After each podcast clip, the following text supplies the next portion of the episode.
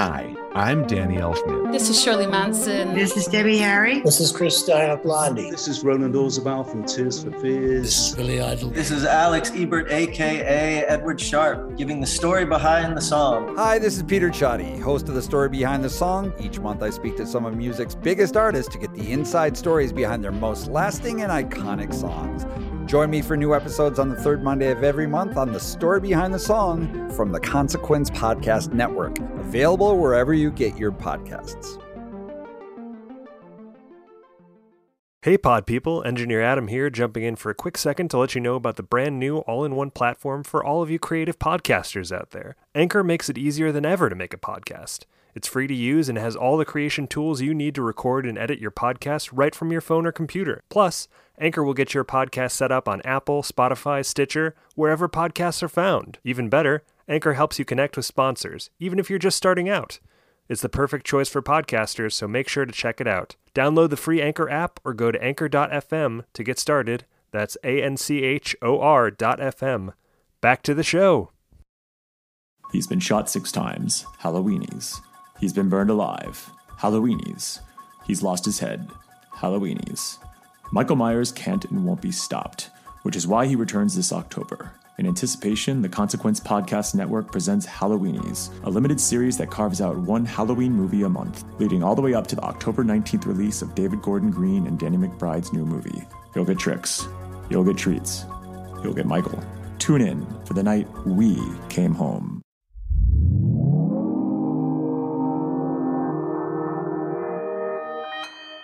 Consequence Podcast Network.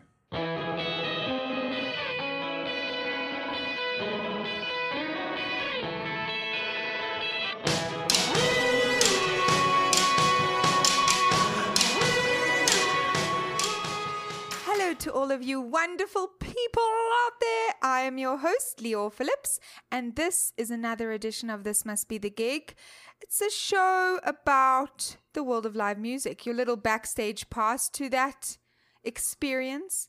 Each and every single week, I really strive, I work hard to bring you a fascinating conversation from that beating heart of the live music and performance scenes, which could really mean chatting to musicians or festival founders, choreographers, comedians, actors, really anyone obsessed with performance in the way that we are.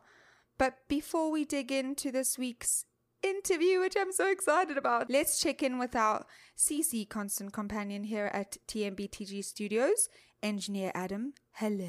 The CC. Hey, it's me, the CC. I don't know why I call you the- our engineer. It started last year and then it stuck. yeah, well, I, I feel like it Because you makes have me a mini a hatter. it makes me feel like I'm at the front of a choo-choo train, just you know, keeping us on the tracks. I don't know what was weirder, Yeah. hearing you say choo choo train or seeing you say choo choo train Well- and staring. It's like when you eat a banana and you stare somebody in the eye when you eat a banana. That was kind of the same, although think- there was no sexual innuendo boos. I think we should say that it's weirder to hear it because that way the audience feel like they're getting the weirder experience, which is so really what I you're was not only for. being weird, but you're also looking out for the audience. Yeah, that's Cancels me. it That's out. me in a nutshell. Do you swink? Twice. That's exciting. What's up? Not much. It's been a busy week here at the uh, studios. We've Mm-hmm. been catching up on so many new releases, on new tour date announcements. It's uh, that time of year when things are really ratcheting up for festival season. You're going to be out on the road a lot soon. I'll be kicking back in the studio solo. Solo. Solo. Chewing along. the only chewing I do is when you're eating snackies. Snacks. Snacky snackies. Snacks at the gig. That's a behind. That should be our that should be our little segue. Yeah, that's Snacks a at the behind the, scenes episode. I like it. Yeah, let's let's not do that. I don't feel confident at all. Um, I'll tell you though, let's not even talk about any of the news. I feel like people are bombard are bombarded. Keep don't dare don't you dare edit that out. They're bombarded. bombarded. bombarded. I feel like I am so bombarded that I can not even pronounce and I nearly become- said electrocute. You've become bombarded and electrocuted. I can't speak. I'm I am bamboozled by the world and the news. I'm, I'm holding my heart. by your I'm impossible spongy. pronunciation of bombarded. Bum- bombarded. Anyway, I think what's most important is this week's guest. Not only because of her wonderful nature, but also because she has a new album out. She is going to be an essential part of the conversation this year and for many years to come. I know. I completely agree. She's such a fascinating person and just really makes compelling music. And she's only 23, but Nilüfer Yanya has been building to this moment for over a decade, would you say? It seems like she's Yeah. been really working on songwriting and guitar and singing for such a long time. I know you chat about that in the conversation, but she's a London based artist who fuses every single genre together, which is such an amazing achievement. There's little bursts of emotion, bubbles Yeah. of, of this passion that all are swirling around you and they're threatening to pop, but then they all bring you and lift you up together. It's amazing stuff.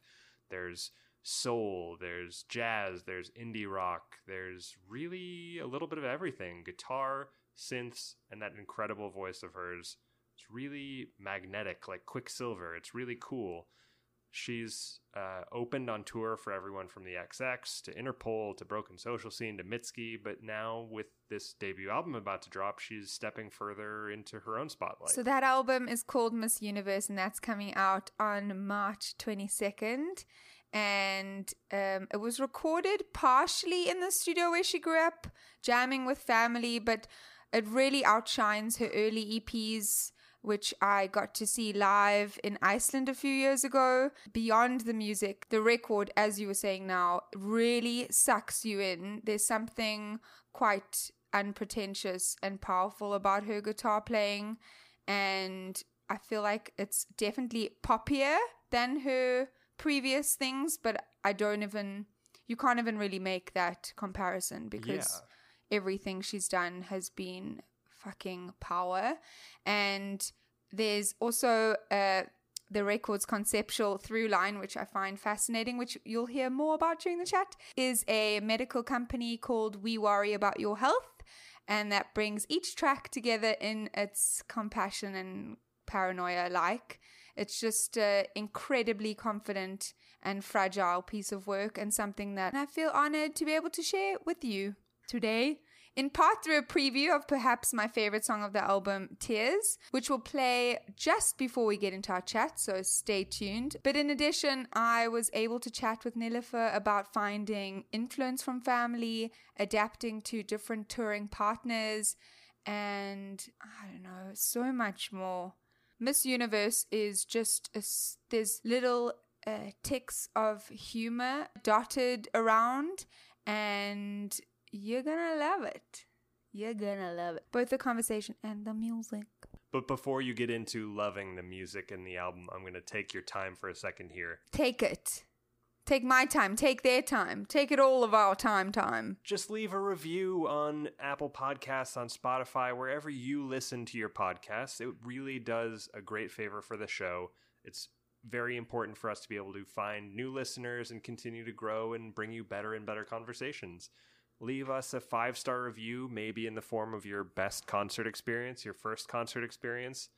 As I said, Apple Podcasts is great, or wherever you listen to your podcasts, and we will. What are the options? Because every week I feel like we say that, and people are like, people who don't listen to podcasts Yeah. can enter into this conversation. Yeah, you can listen through Acast on uh, on their servers. You can listen through Stitcher. You can listen on Spotify, Apple. Apple Podcasts. I use Google. Overcast. There are many third party. Yeah, I love apps. You can go Overcast. anywhere. Both of us use Overcast. Shout I out think Overcast. Shout out Overcast. I think it's also because of how beautiful the uh, interface is as well. You can change the different skins and feel like you're in Winamp. uh, it showed my age. But if you do leave a five star review, we will shout you out on the podcast. This week, guess who I'm going to shout out? Ew. Pitfall fan. Great job, Pitfall fan. Thanks for leaving that Good five star review. Step We right love you. up, pitfall fan. Stay with us. You got a fan in me. If you want to be cool like Pitfall fan and get a song from Lior, leave us a five star review and you'll get us next week. No, let us not be delayed. I will leave you. This is me and Nilüfer. Enjoy. Holding back to show me that you're strong. Looking back, I see where I went wrong. Given I'm not scared to cry.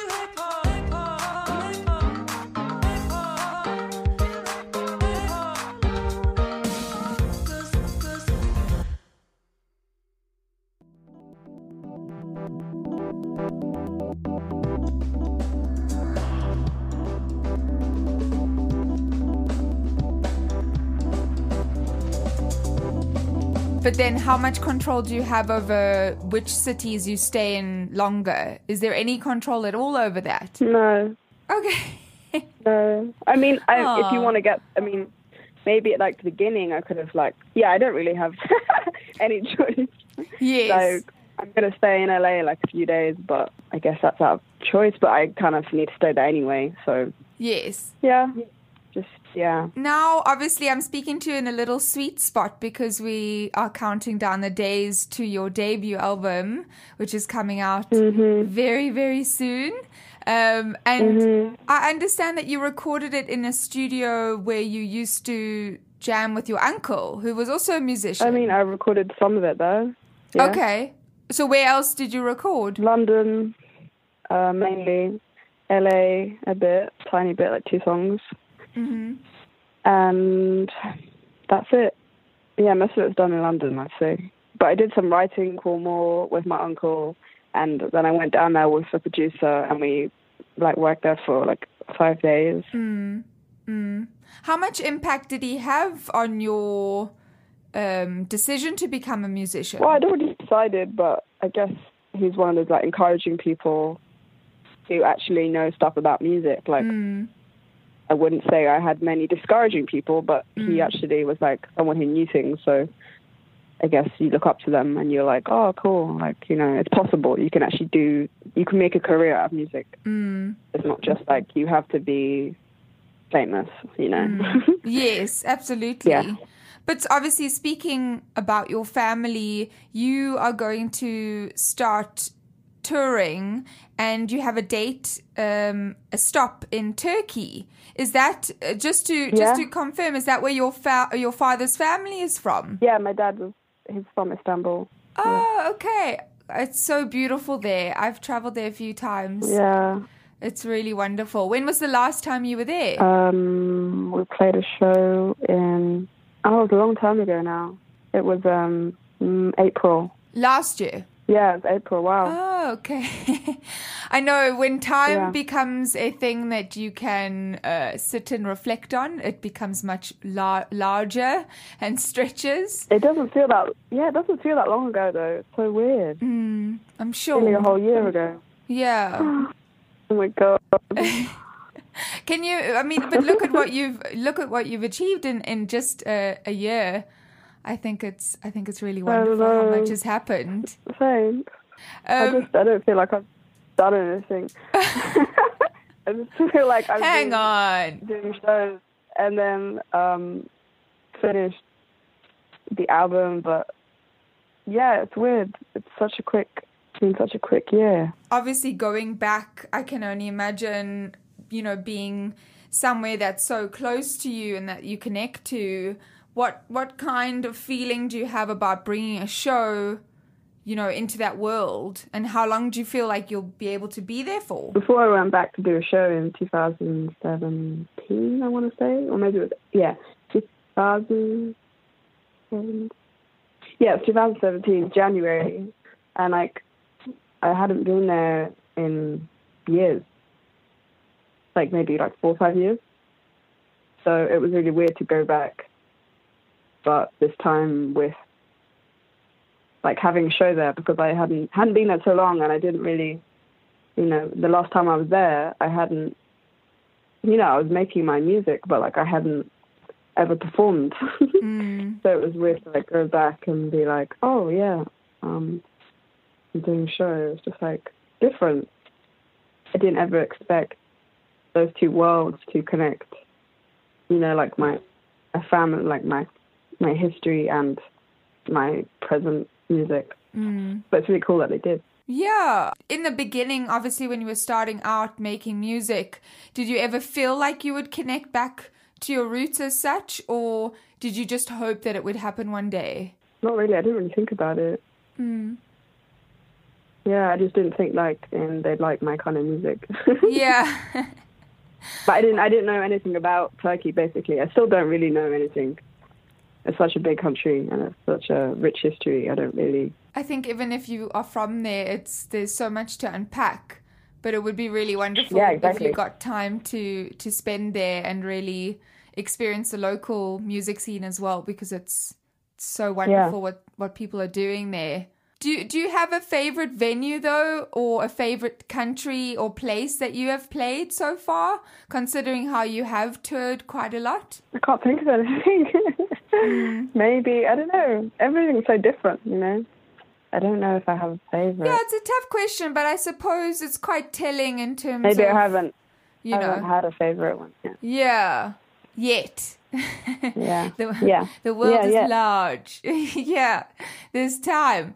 And now you're obviously uh you've got some recent tour dates that have included opening for Sharon Van Etten and Interpol. Mm-hmm. Um, two acts that are obviously so powerful and really magnetic, but so different musically. Um, do you tailor Mm-hmm. then your performance to the different crowds based on the acts that you're on the lineup with? A bit, I guess. Yeah, you do. But if you're a support slot, you kind of need to just put all the best songs in. Just be like bam, bam, bam, um, so that everyone listens. It's not in a bad way there. I think it's like you have more freedom to show one side of your musical style. doesn't seem like you have any limitations in terms of genre really because you're fusing you know elements of r&b yeah, it's it's just wonderful. There's a lot of jazz and indie rock, and it's all mashed together. What did you then listen to? Not during the process of recording the album, but really when you were younger. How many different varieties of genres did you listen to? Not that much. I mean, I listened to whatever my parents played, and which was like classical music or Turkish music, and then my sister had her own music collection. It was like punk rock, pop, skater rock, and then obviously I was hearing what everyone else was hearing, just like the pop, R and B, and all the popular music at the time. I was just really interested in learning to play guitar. I, it, was, it was something that whenever I heard it in a piece of music, I was like drawn to it. Yeah, I think it was like angsty, angsty sound. Is that just because all your feelings could uh, essentially come out at that time, or was it more a cathartic feeling playing the guitar, listening to the, that type of music? Well, I didn't start playing the guitar till much later. Mm. So when was like when did you start? So I'd wanted when I was like 12, 13. But that's so I'd young wanted still. to play it. Yeah, but I'd wanted so to play young. it for so long.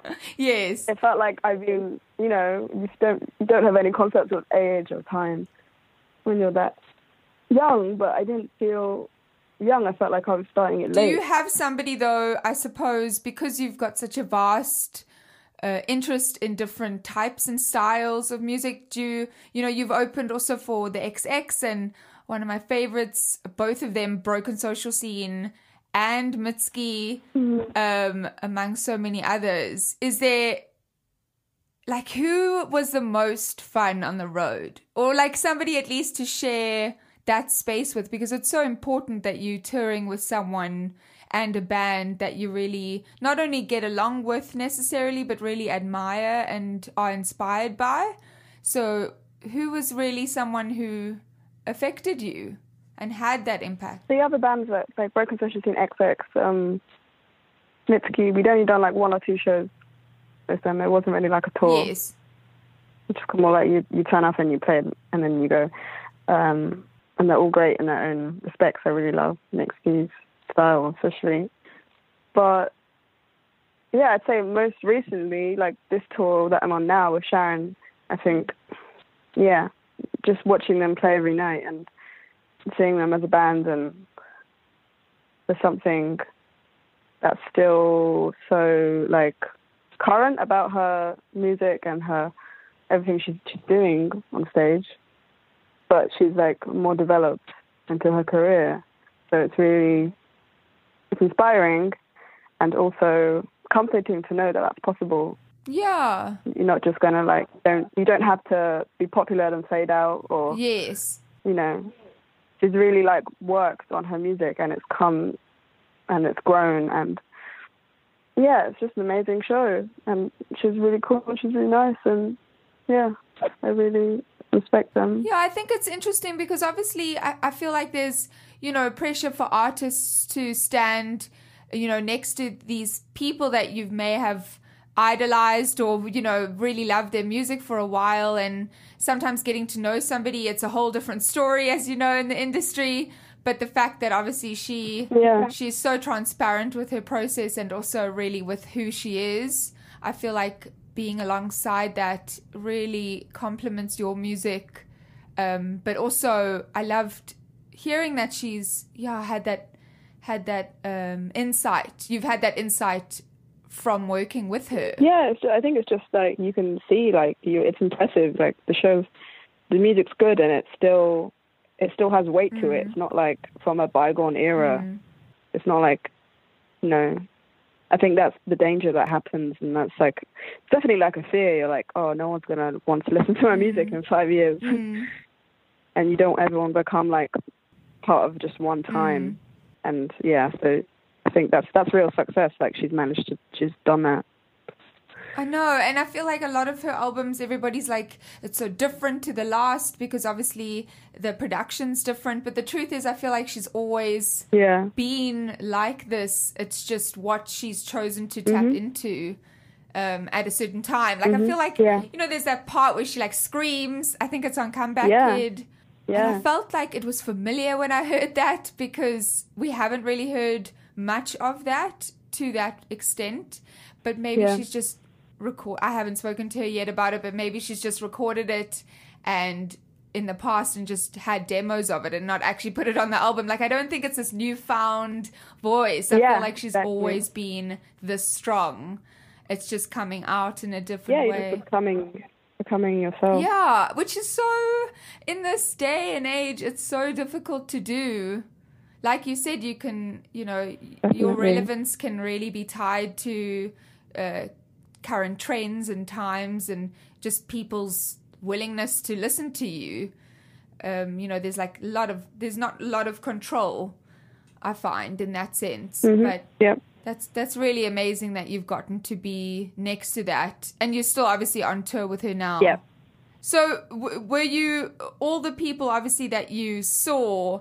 I think it's the most uh, one of the most interesting things is always finding out what your first concert was when you when you started going to concerts. What what is the first live performance that you experienced? Um, I didn't go to loads Oh, okay. when I was younger because I don't know, like I wasn't really.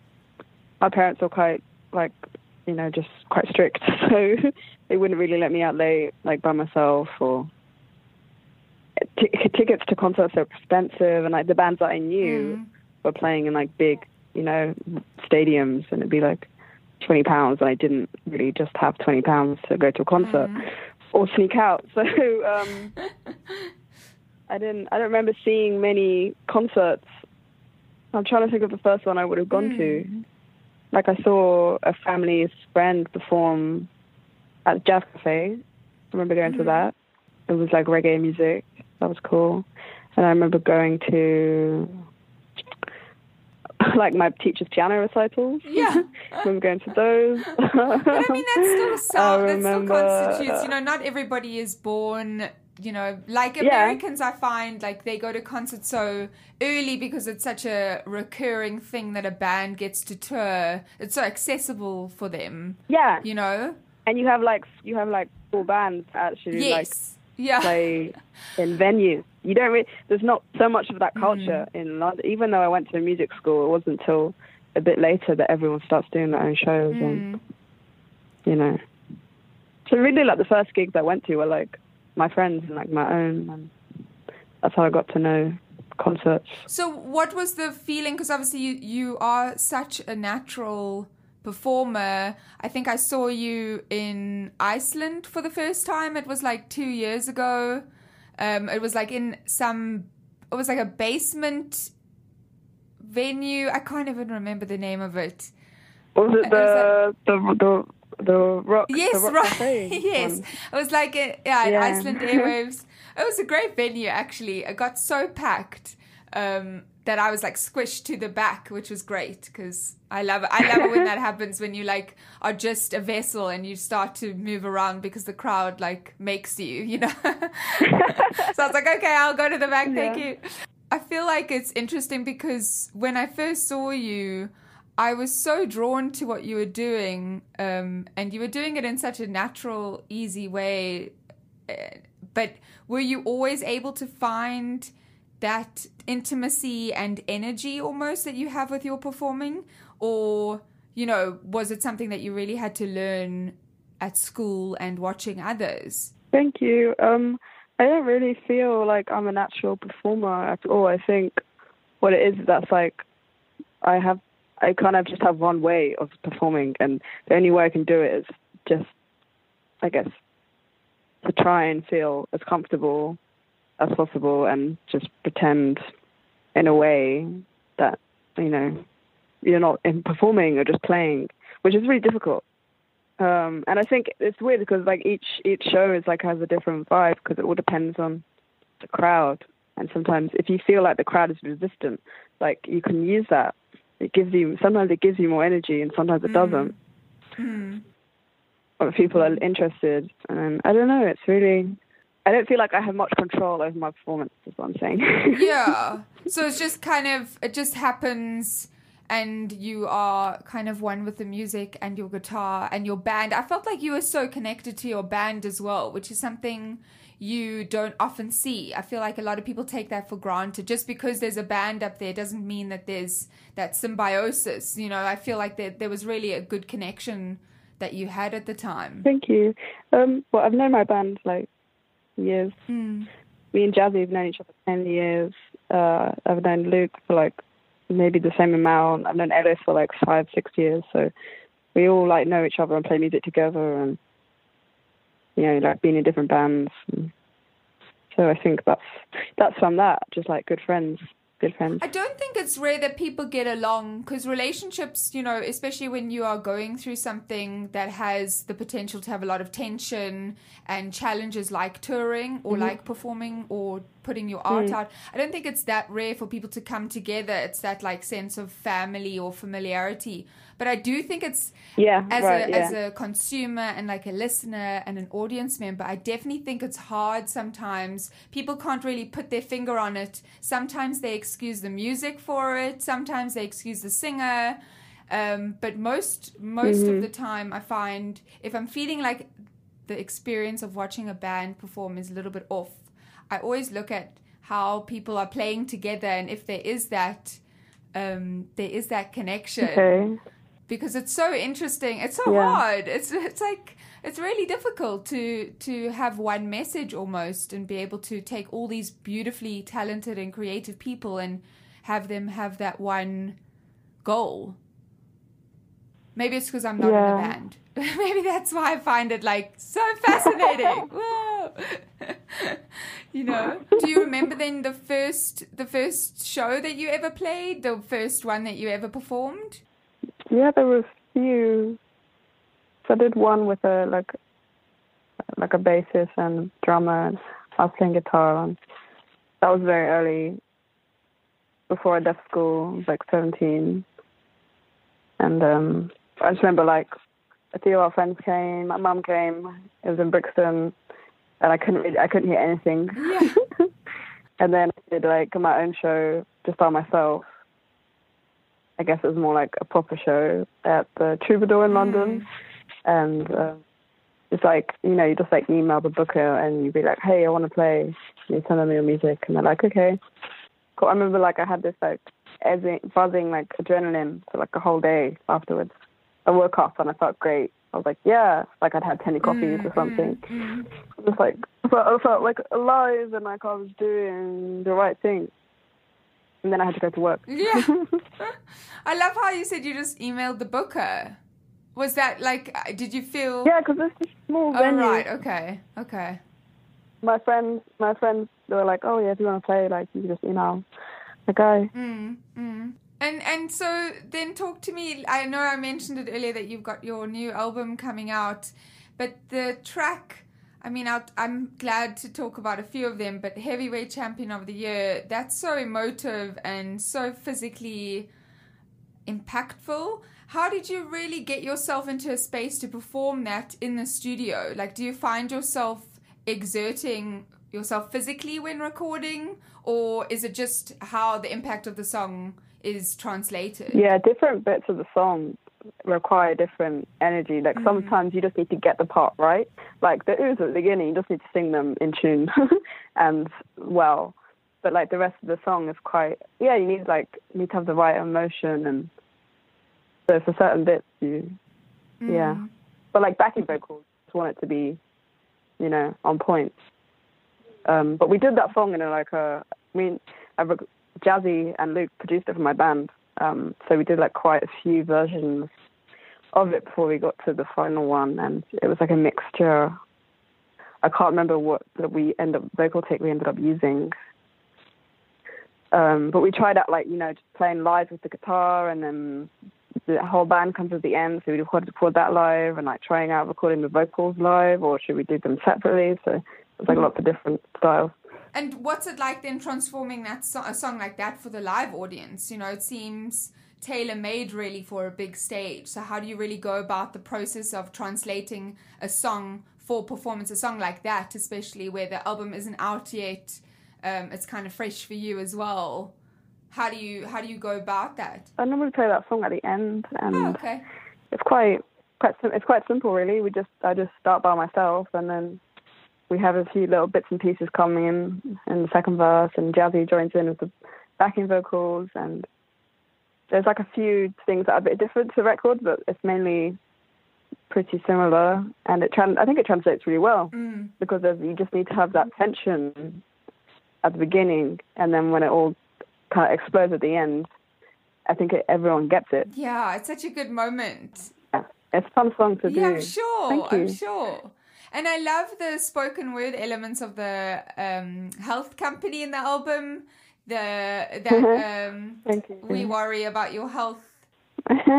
Uh, You Yeah. know, I I love that. It, it, but is is like hypochondria something that you've experienced or struggled Mm. with? Is that something that makes tour life a little bit difficult, or are you just commenting on experiences that you've had? I don't know. I guess it's a bit of both, really. I feel like that's uh, hypochondria and all those things. Like, it's a symptom of like our times. Like, that's just kind of how everyone lives now, and we're always like trying to be better and healthier and stronger, which are all good things. But then it can can get to the point where you know you're losing focus of your actual your life, and it's great to be healthy and but it doesn't make you happy. Like it's great to be strong and it's great to it's, i feel like some of it is just like a facade and it's not like the real mm. thing. It's just like it's just a big distraction from what you're meant to be doing. So how do you find adding that into the album? What do you what do you hope that that does? i'm not i'm not really sure. I was just trying to weave like a story mm.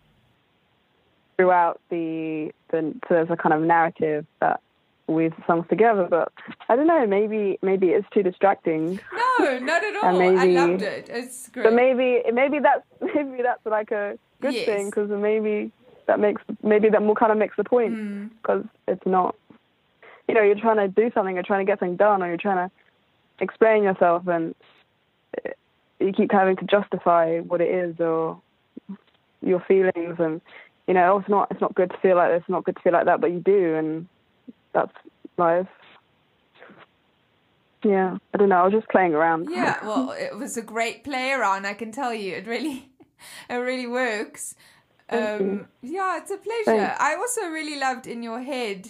That track is so explosive.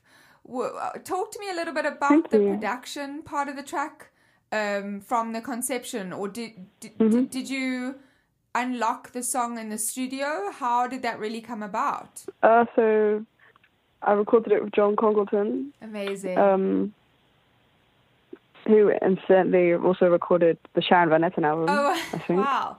Yes. Yeah. Yeah, but this is like end of 2017.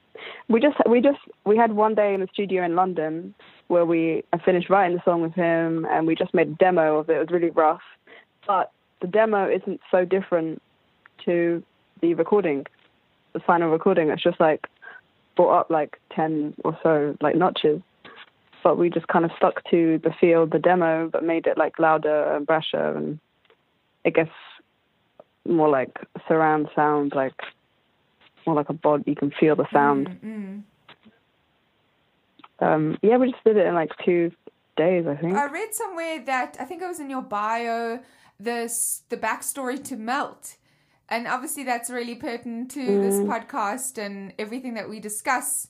Um, well, particularly just the subject that uh, it's I believe coming home obviously from a festival. You had an experience with your friends. what what happened? Do you want to tell the story?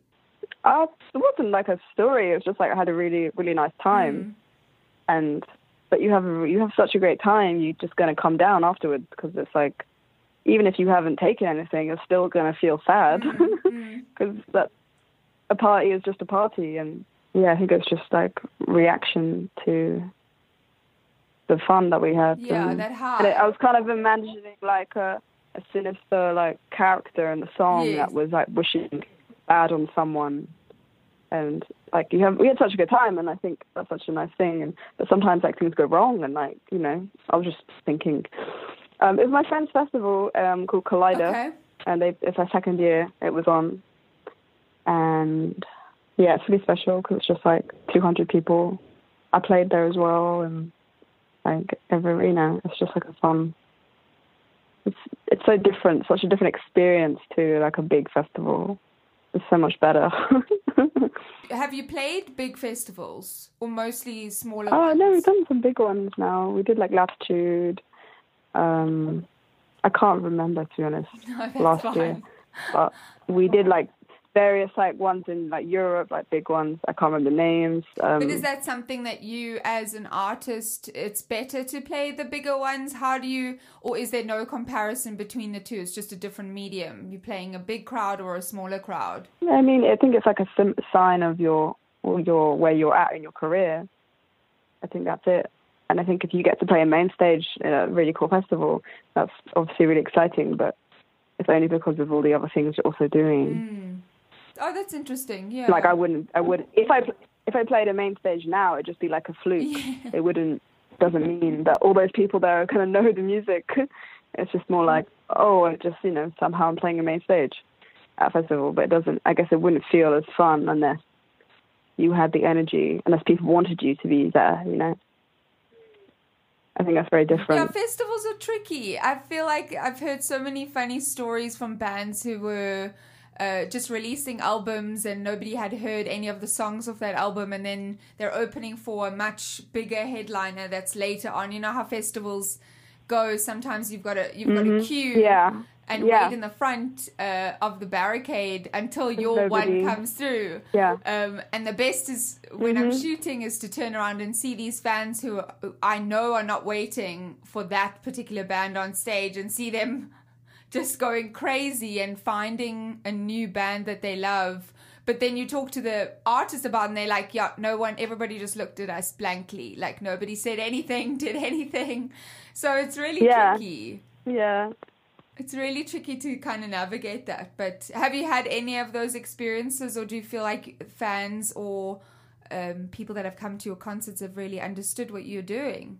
like we've had obviously like some festivals are just like really badly organized. So you get on stage and you're ready to play, and like everything goes wrong, and like you just kind of have to play with it and like talk to the crowd, which is really funny. Yeah. But then um, the funniest one we did was in Spain, and it was this really nice festival, like really beautiful, and it was like mainly Spanish bands, and we were playing on this tiny, tiny, like the smallest stage there. Wasn't even really a stage. It was like, um, it was for like a beer thing, and we were just on this small stage, or like Jägermeister or something small.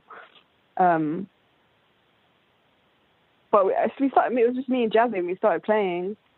And then, like before we started playing, like all these people started coming, and then they started singing along, and they knew the, they knew the, they knew the songs.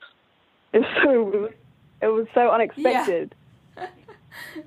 and that was like that's probably the best one because I didn't I didn't expect Yeah. it, and it was I just thought like no one was gonna even watch this the set because no one would know our music. Yeah, I love that, especially when you're not expecting it. Sometimes, you know, you can have high expectations Yeah. because you know you're a good artist and you've put in the hard work, but you never really know when you're playing, you know, random stages that really aren't stages, they're just areas demarcated, you know. So that's great to hear that you had that reaction.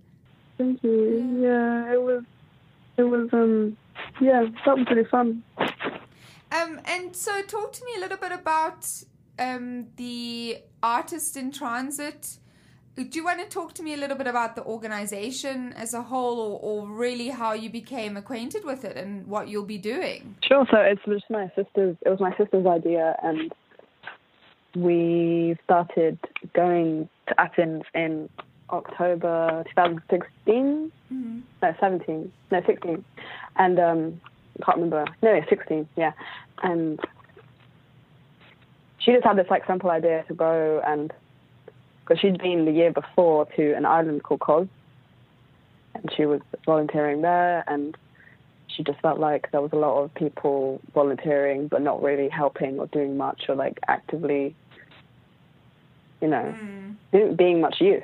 So she was like, I want to go back, but I want to bring some people with me, and I want to like do art activities, and I want us to uh, want us to be that thing that we do, so we can meet people, talk to people, like work with children, and that's that's kind of it really. Now we're just like we went like four times last year. I only went like once, um, but we just bring like different friends of ours basically, and equipment, ideas, and just set up like a little classroom. We've been working in squat now. Um, yeah, and just getting to know people and families and making friends. I think that's kind of that's that's it really. It's like just making friends. It's not even about making anything. Is there anything other than that that you find really inspiring going on? Because obviously there's so many uh, political issues at the moment that I know a lot of people who are trying to do more work. It's difficult to find exactly, you know, what people could do because we know retweets do not do anything. So is there anything else that you're really interested Mhm. in in that sphere? Uh, well, we want to like bring it to London as well and do more of that work in London and work with children here and families, but also like support support people who who work within the community and they're already doing so much, but they didn't have they don't have any of that support and they're very stressed and they they're feeling you know guilty and like nothing's going to work and I think that's really important. Can people find out more about it? Um, where whereabouts can they do that? Yeah, um, we have a we're building a website at the moment, but for the time being, we have a artist in transit Facebook page, uh, Instagram page, um, a funding page as well. I think, yeah, things. Wonderful. Yeah, just to, so that people, you know, sometimes when you hear something that you feel like you can either want to know and read more about or be part of, I think it's important just to have all the Mhm. information that you can possibly get. We, a lot of the people that have come on the trips with us, we they're like from other countries. We haven't met them before, so anybody's welcome to, if they are interested, like get in contact. Mm.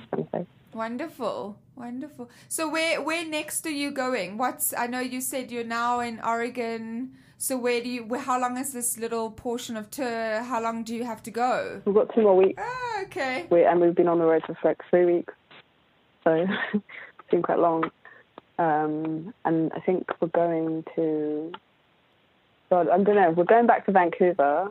hmm I think tomorrow. Um, I can't remember. I'm not looking at the calendar. Yeah, I know. I should have it in front of me. But we're going. well. We're going to San. It's okay. We're going to like San Diego and LA. End up in LA, but there's definitely somewhere else we're going as well. In between that. And do you find, obviously, the you know being on the road for so long? Uh, do you find that I know you mentioned that you went for a run, and that's a good way to. I'm not. I Mm. don't want to assume what you're doing for you know run it other than just exercising and also probably burning off steam, uh, getting your mind off things, and also seeing Yeah. the city. Yeah. But why do you why do you tend to what what about running makes you happy? Um, I don't really run that much. That was just today. Yes. I mainly just like, I'll just go, go use the gym in the hotel. Yeah. It's, I don't know. There's a swimming pool, like a swimming, you know, whatever that is. It's Just it's just nice to have a bit of a routine when there's no real route. When you're in a different place every day, and obviously it's like healthy and like good for you, and kind of makes you feel less like a, a slug. but um, yeah, reading books and like listening to podcasts and thinking about things, making things, writing things, whatever it is.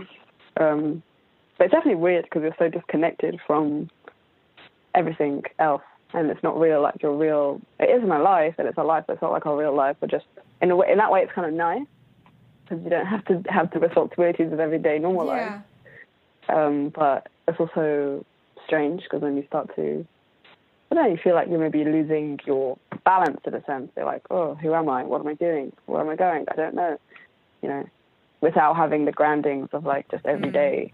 But yeah, it's just, I think this is the longest tour we've been on. So it's probably the most intense because we're all just really tired. yeah, and I think that there's also you don't you you're obviously not expected to be any other way, but I feel like especially playing a new new songs, I'm sure that gives you some revitalized, Yeah. you know, feeling. Yeah, I mean, no, definitely. Like the shows have been really good. Like apart, like there's been things that have gone wrong, but the crowds in general has been. That's what gives you like the energy Mm. every day. They're like, oh, because your whole day leads up to that point, and then when you play, you feel like you've done something. Absolutely.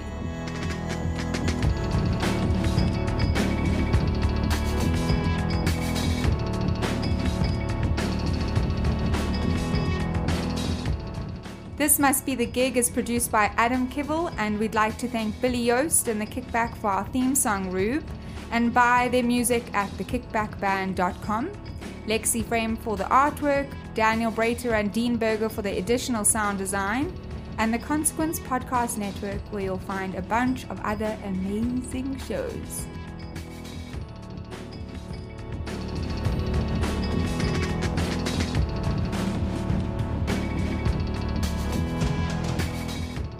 Hey! If you've listened this far, why not go the extra mile and leave us a review on Apple Podcasts or wherever you find your podcasts? Your comments provide valuable feedback for us and it helps other people find us too. For information on new episodes, be sure to follow us on Facebook, Twitter, or Instagram at TMBTGPod and generally just irritate everyone you know about the show. Thanks again, and I miss you already.